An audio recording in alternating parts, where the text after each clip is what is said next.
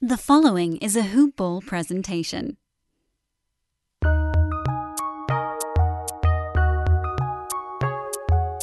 Welcome to the Fantasy NBA Today podcast.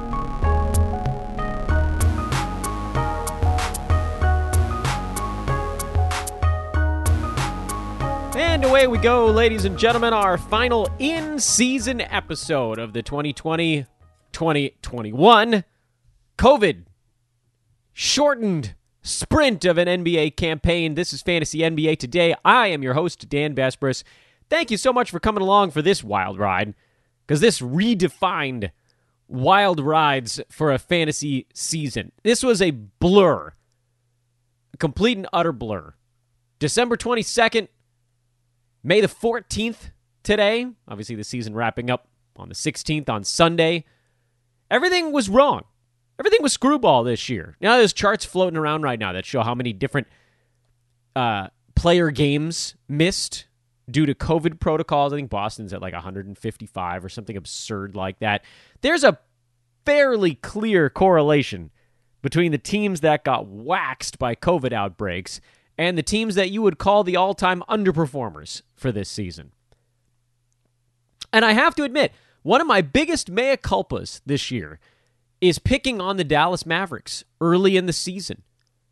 Because I, like so many of us, didn't really know what the impact of COVID would be on the NBA season.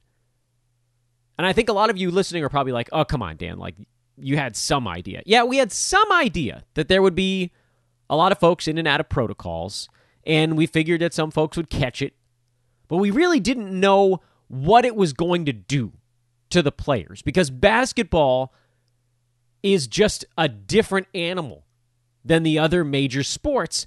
And the opportunity we had back in the summertime to see what COVID might do to a basketball season, well, we didn't have to because they they bubbled up in Orlando and nobody caught it. And with baseball, minimal, a handful. They had the early season outbreaks last year. And there was fear that it would spread, and it sort of did, and then they kind of got it under control. And then football was really the season where you had a lot of stuff. You had postponements, things of that nature. But because there are so many guys on a football field and so many reserves, and everybody's got 80 something players on their rosters, we didn't really get to have a feel for that one either. Other than I think Cam Newton, and I'm not a football guy, but I know he never really got back to what he was this last season pre COVID. I think I'm getting that right. So when basketball came around and the first few actual positive tests rolled in, we just sort of took it at face value. These guys are out until they're not out anymore, and then they'll go back to playing. But what we didn't really know until the players started talking about it a little bit, until we got a little bit of time in between the positive tests and our ability to analyze results. What we didn't know until, sheesh, probably, I'd say Derrick Rose was probably the guy who was like, yeah, I got, I got completely obliterated by this thing. He was the guy that kind of woke us up to the fact that, dude, these guys are not the same. You know what? Jayson Tatum might have also been that guy. That these guys were just not the same after coming back. And so one of my big mea culpas this year, and this isn't even a fantasy thing, but my big mea culpa is I was too hard on the Dallas Mavericks. I kept saying these guys are bad. But I got it in my head on my my my head was not on my shoulders in that moment because it was easy for me to say Josh Richardson is just not that good anymore. And to be fair, he has seen a pretty heavy downward trajectory of his career, not that deep into his career. But there was a long stretch in there where Jay Rich and Kleber and half the rest of the Mavericks just didn't have any legs underneath them. So it was Luka against the world, and then he got tuckered out. And it happened with the Raptors. It happened with the Celtics. These teams that had a ton of COVID days missed, they just got worked over. The Heat, I think, were another one. And it's funny, too, because if you look at the teams that had these outbreaks, They almost all fit into the, oh, this team did worse than expected. The one that sort of really, I think the team that hung in there the most out of all of those we just talked about was Miami. They're 39 and 31 as of us recording this podcast. They still have two games coming up this weekend to wrap things up, but they're 8 and 2 in their last 10 ball games. They sort of have things mostly functional at this point. Trevor Ariza signing turned out to be a good one.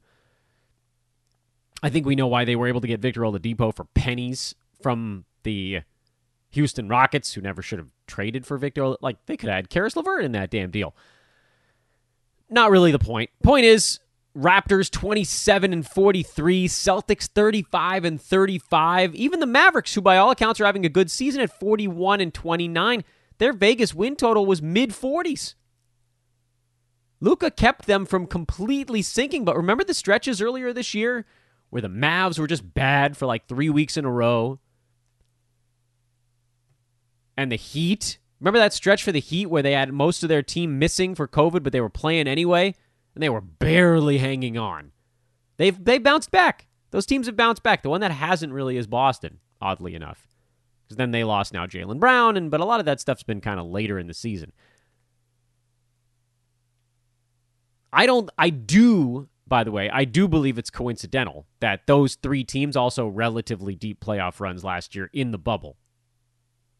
You know, they you couldn't have said those teams are going to be the one that that have COVID stuff.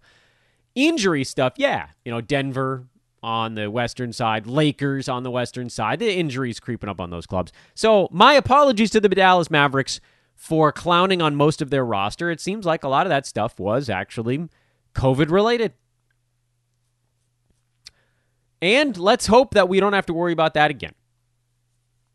But I use that as a nice segue because today's show is going to be our last in season episode, meaning we'll take a quick look at the weekend upcoming. Uh, this will be largely a season wrap up edition of Fantasy NBA Today and kind of a preview as we look ahead towards next week when we start to dive into our awesome, I love them, I love our off season topics. I love the off season topics. It's when we get ourselves ready. It's uh, by the way, I've never done a Yahoo Pro League before, but I'm fairly certain I'm going to get into them next year. Cuz we work so hard at this stuff that it should be it should be a really easy profit every year. There's I don't know how many tens or hundreds of thousands of people that play fantasy basketball. The fact that we in this small network of us compared to the big number it's probably millions of people that play fantasy basketball. The the small fraction of that that listen to this podcast, the few thousand of you that listen to this podcast, which is still a, a medium sized number. I'm not going to clown on the fact that we have a pretty good following on this show now. But compared to the fantasy community at large, it seems kind of stupid that we're all playing each other. Okay, I could I could get behind having one hyper competitive hoop ball fantasy NBA today kind of league where it's just a bunch of diehards that all know the best values on the board and know when to take our chances. And we're just you know we're like uh what are we? We're like the SEC here. We're all just beating the hell out of each other while other conferences get a pass. We are the uh what what conference? It used to be the Southwest Conference actually in the NBA that had like five playoff teams in there. The Spurs. There was a nice stretch in there where the Spurs, the Grizz, the Mavs, the Rocket, all those teams were good in the Western in the Western Conference. We we were that. They're just beating the hell out of each other while everybody else is like, "Oh, cool." Like the Eastern Conference last year, uh then the Southeast have like one playoff team in it or something. I'm probably getting that off by a tiny bit, but I mean the the uh, the Central Division right now is not very good. You got the Bucks. Pacers are technically in, I guess. Nine seed. They're in the play-in tournament. Pacers, Bulls, Cavs, Pistons. None of those teams in the top eight. So that's the opposite of what we are. But let's go do that. Let's go jump into some Yahoo Pro Leagues with a bunch of dudes who don't listen to this podcast every day. Let's all go do it together, but let's not actually get into the same ones. I think we should make sure that with as hard as we work in the off season preparing and in the in season to make sure that our teams are as good as they stay, we should be taking home a lot of money. I have not had a, a non profitable fantasy season in something like eight or nine years, but some of them, it's like you're squeezing by. I end up, you know, up a couple hundred bucks at the end of the season. That's way too much work for that. Because it's damn hard to beat you guys every year. I feel very good when I do it, but I also feel tired. And so I'd like to do that once. And then I'd like to go beat up on some patsies the other the other leagues I'm going to be in. So I'll see y'all later. I'm going to go earn some cash. Now, the point of all of this is starting on Monday, we dive into the off season. We have a ton of things to cover. I love it. It's a low pressure time when we get to do our real deep dive stuff. Really digging in. That's the work. But I love it because it's different every day. We get to dictate what we're learning about. Whereas during the season, we don't really have that freedom to dictate what we're learning. We just have to take the data, interpret it quickly, make our moves, keep our teams finely tuned for another day. Whereas in the offseason, for instance, coming up next week on the podcast, we're going to start the offseason by looking at lessons learned for different formats We'll also have some lessons learned from a COVID season and analyze whether or not we need to actually react, overreact, or underreact to some of this stuff. And that's a lot of what the lesson learned type of things are. I'll tell you right now, one thing we're going to be talking about is what we did at the top of drafts this last season. We're going to be diving into how Yahoo's pre rankings did compared to the final numbers. That's one of my favorite exercises.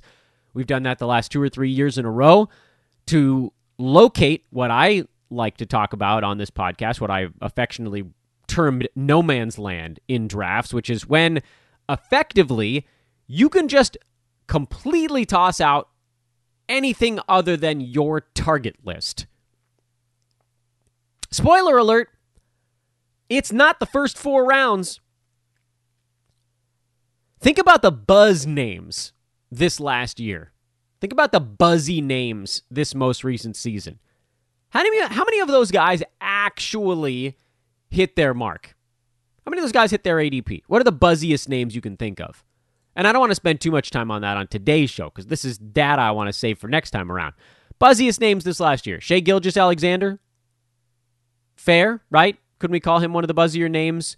What was his ADP? Like uh, 20, 26, something in that neck of the woods. Ja extraordinarily buzzy. Christian Wood, Michael Porter Jr. I don't want to ice out the guys that actually did pretty well. What was Christian Wood's ADP this last year? I've, I've lost him completely. We'll go back. Don't worry. We'll we'll go back. We'll dig all this stuff up. Not that many of those dudes beat their mark. There's usually one. There's usually one guy where you're you're like, okay, well, I wasn't buzzy enough on this guy. It's probably MPJ this last year. Anyway, we'll talk about all that stuff starting next week, and the offseason then begins. We'll talk betting during the uh, NBA playoffs because betting on totals during that stretch is actually a really nice way to come out ahead over a sort of a short spurt because you can analyze the moves that teams are going to make. I mean, if you follow smart people that write about and analyze these teams, um, you'll know what teams are going to do to adjust.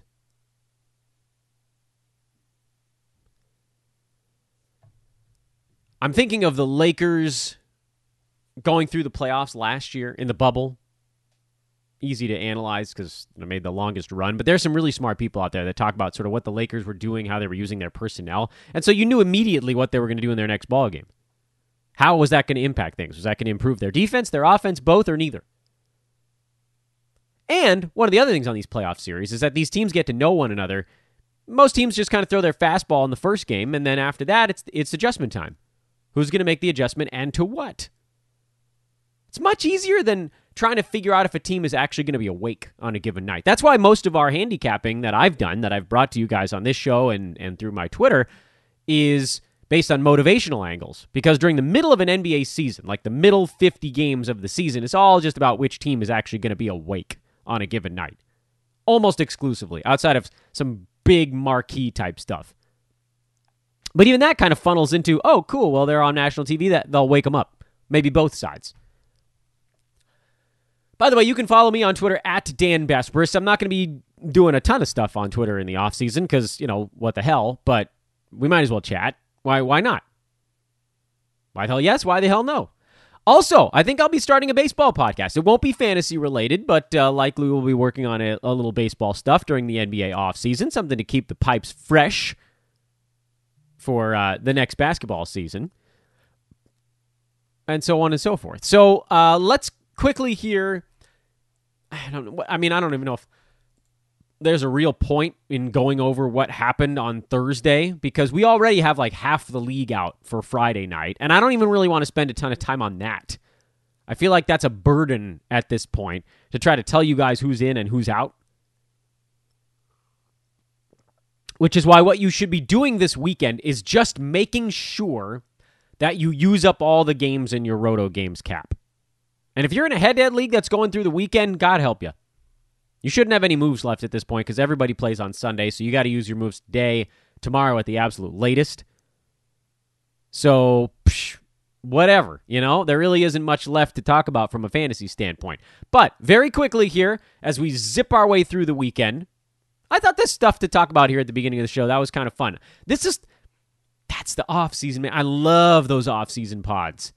We get to just go as deep as we want on any one topic. That's the dream, man. I really try to keep myself focused during the season for you guys, or these pods would go two and a half hours long. Still go like 50, 60 minutes a lot of the time. And that's me being hyper focused. Heaven help us all. As we look towards the weekend, uh, just a quick survey. Cleveland, it sounds like there's a possibility that they will not have Cedi Osman, Darius Garland, or Kevin Love through some of these games. So that means Isaac Okoro, I believe, is probably worth utilizing. Washington still no Bradley Beal for their ball game tonight, Friday evening. So make your adjustments accordingly. Orlando. It's going to come down to whether or not a guy like a Mo Bamba plays. I think our latest report is that he's questionable for their game tonight. If he's in, I would use him. I'm going the Moes in Orlando. As we talk on air, we get a report that Derrick Rose is questionable for Saturday. I don't even know why I'm going through this exercise. This seems dumb. This seems dumb and pointless and just me filling time. But whatever, we'll do it quickly. This will be 30, 30 teams in about 10 minutes here, so we're going real fast. Philadelphia, it's injury report stuff. I don't think you can have anybody sort of at the stream ready because anybody that gets ruled out, it's going to happen at the last minute. Denver, they rested a bunch of guys on Thursday. They'll rest the other guys tonight on Friday. If you can figure out when Jokic is sitting, you could probably throw JaVale McGee into your lineup. Otherwise, you just start the guys that are not resting. Everybody that's not resting is going to have a really nice night. Detroit, they've gone full on youth stuff. So, uh, Stewart, Bey, that kind of thing. You're sort of riding the same stuff as usual. Utah, someone's going to get a night off in there, aren't they? I don't know. They may want to try to keep that one seed and see if they can maybe dodge the Lakers in a, in a potential play in and then maybe get on the other side of the bracket if they're assuming the Lakers keep that seven spot in their play in tournament. Thunder, will they win a game? Probably not. Don't like them. Clippers, they're resting everybody on Friday uh, against the Houston Rockets. So, and when I say everybody, I mean almost everybody. Like I, I don't even, I don't even know who the hell is still there. Paul George is out. Terance Mann is out. Pat Beverley's out. Kawhi Leonard's out. Reggie Jackson, I believe, is also out or questionable. No, he's doubtful, excuse me. So he's basically out. Oh, the list goes on and on. I mean, what what are we doing here at this point? Rajon Rondo might have a 30-10-10 game if he actually plays in this one. Rockets, they signed Khyri Thomas uh, for a two-year deal, so presumably he might he can take his foot off the gas a little bit. That actually makes me less likely to play him on a stream because he's sort of proven himself now. So go to the Rockets we've been talking about in the last few pods. Sacramento, Memphis is resting everybody. Uh, who's left is a great question. You're probably looking at Tyus Jones. Xavier Tillman is still in. De'Anthony Melton is still in. That's kind of it.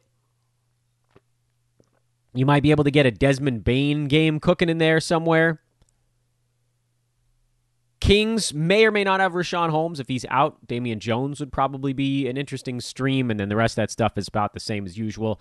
Toronto, we've been talking about them. Freddie Gillespie's played some pretty good minutes, but if Chris Boucher gets back in there, that could carve out a few of those. I still think you could probably start either of those guys. or both, and Khem Birch and Malachi Flynn, and then psh, whatever. I, I guess Jalen Harris is a, a possibility. He's played relatively well of late, although he's now considered doubtful. Yuta Watanabe is doubtful. Whoo, boy. Yeah, there's nobody left at this point. I mean, this is what an absolute and utter disaster. I really don't know why I'm doing this segment. I'm actually going to stop after Friday. I, am launching into this and then realizing this is silly because by the time tomorrow rolls around, all of this data will be completely useless to you. Dallas sounds like most of their guys are in. I like Dwight Powell, by the way. He's playing well these days. Pelicans, yuck. I mean, I guess you go with the centers. Golden State, they're resting their main dudes. No Steph, no Dre, no Wiggins. Juan Toscano Anderson might have an interesting ball game. I really don't know. I think he's better when he's next to other guys that are doing most of the stuff. I think he thrives as the guy who's not doing much stuff. But in any event, I'm not going to go over the weekend with this stuff. That's a waste of your time. That's a waste of my time. I planned to do it but I'm realizing as I launch into it, I'm not going to edit out the teams we just talked about already. But I realize as we're launching into it, I should really just look at a few key moments over the weekend and we'll just focus on those. So, uh, looking at some of the stuff that's happening on Saturday, Brooklyn wants to have all three of their big superstars for that game against Chicago. I wouldn't use anybody beyond those three guys in that ball game. Lakers expect to have their guys back. AD is probable. Schroeder might be able to get out of the health and safety protocols which leads me to believe that maybe his thing was actually just an exposure. Unclear. LeBron probably back. Indiana, Domantas Sabonis is questionable. If he does not play, you're going to want all the Goga Bitadzes you can get. That'll be full on Goga time. Full on Goga time. Um, I don't know. I mean, if Sabonis is a little bit dinged up, there there isn't a ton of incentive Pacers are a game up on the Wizards. I guess they'd rather be in that nine slot than the 10, but they're in the playoffs now, so nothing's going to knock them out of that. The only thing would happen when they lose home court in that first half of the play in stuff. So you, you assume they'd want Sabonis more for that play in game against the Wizards than home court, but no Sabonis? They're tied with the Hornets. That's the other side of this equation. Could they pass Charlotte? And get into the upper half of the play in where they only need to win one out of two. So maybe they push him. Yeah, Bitadze had an okay game when Sabonis had to leave early, played 24 minutes in their last one. I, actually I think you could probably pick him up. I got to think he gets okay minutes in at least one half of their upcoming back to back. I suppose nothing is set in stone. They're at Toronto to finish off the season, and that's a game the Raptors will basically be throwing the towel in on. So you may see Sabonis against the Lakers and then maybe not against the Raptors. So I like Goga. I like Goga for those last two ball games. You know, why the crap not at this point? Just to have him on your team. I think he fits I think he fits things pretty well here these last couple of days. Uh, also of note as we roll through the Saturday slate, um, Milwaukee, I'm still very surprised that they haven't sat any of their starters, but I got to think that they do in at least one of those two games over the weekend. And so fire up your Bobby Portis's. Bobby Portis's? However you want to say it. And then Sunday, everybody plays. And one of the nice things about all this stuff is that they've adjusted the start times of these games so that everybody's playing at the same time. I think that's something that baseball used to do, but basketball doing it now too. So no one can watch other games and then jockey for position and then decide whether or not they're resting their guys. Everybody just sort of has to go, uh, whether, barring, of course, the teams that don't have uh, anything to play for on either side. But if, if there's anything close, they can't, teams are not really going to be able to let other clubs mess around for them. So that's kind of nice. Uh, quick glance at Sunday's slate, trying to figure out if any of these teams deserve an extra one or two seconds of our attention that we haven't focused on already. I think that's everybody. And things will be different by Sunday also. But again, Roto, just make sure you're using up your games cap. Again, check everybody that's below or above you. Uh, and, and make sure that you're not going to get chased down. And if you can steal one point here and there, you just never know what that might do. So, what I'll do now here is you know we'll go ad free basically on uh no reads. I think there's one that jumps in mid show at some point in there. I don't know when that happens. That's through our our host provider helps uh, fill the pocketbooks a little bit over here. Um, what I'll say here is thank you.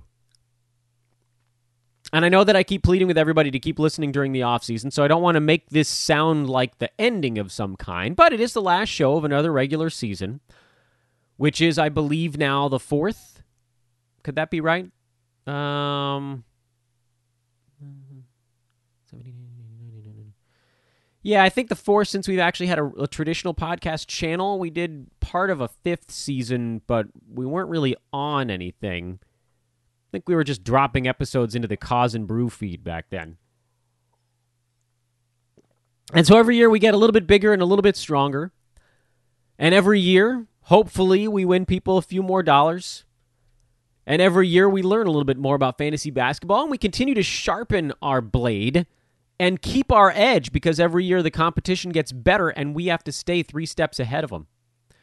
And that's what we're going to do during the off season. So I do hope you guys will stick with me for that. But what I'll say today as we wrap up another season of Fantasy NBA today is thank you once again. Thank you to everyone that has listened to even one episode in the history of this podcast. Thank you to everyone that has taken the time to drop a five star review on the show. Thank you to everyone that has written something alongside their five star review. Thank you to everybody that has clicked the subscribe button. All of those things help us move up the charts and take this podcast that, I mean, this podcast came around when Hoopball was founded. So it's not like some giant corporation dragged us along with them. This was this has been an organic growth process from the first day when a handful of people listened to the show to day whatever it is now 1400 when many thousands of you are taking in the show every single day, tens of thousands every week, uh, and uh, millions, I think, over the course of a calendar year now.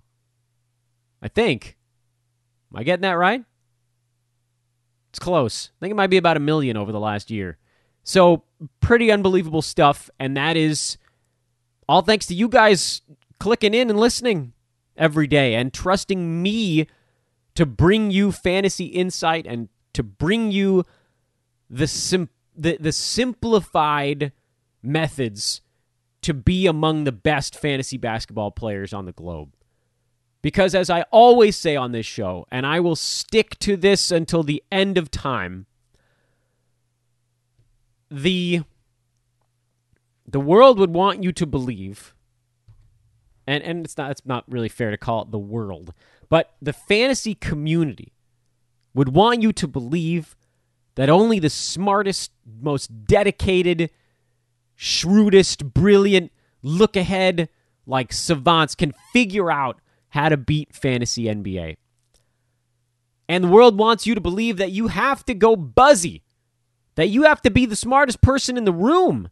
And that, of course, is an expression. Say the smartest person in the room. You have to, that the world would want you to believe that you need to do things, that you need to beat everybody else to the next big thing to win your fantasy leagues. And yet you guys continue to come to us here at Fantasy NBA today and say, Dan, I trust you to be the contrarian on that element, to be the boring guy, to be the former baseball broadcaster who brings that weird sing song tempo into a podcast and explains to me why we can make fantasy basketball both boring and fun because we're winning money at the same time.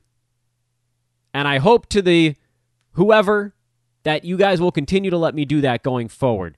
Thank you, everyone. You've made this season unbelievable. We've managed to do pretty damn well despite COVID, unless you guys got nailed with some bad injuries at bad times. It happens to the best of us. And on Monday, we start figuring out how we can get even better next year. I love you guys. Fantasy NBA Today is the name of the pod. I am Dan Besbris. Another season in the books. We'll talk to you Monday morning. Fantasy lesson season in review number one we start from there. So long, everybody. Have a great weekend.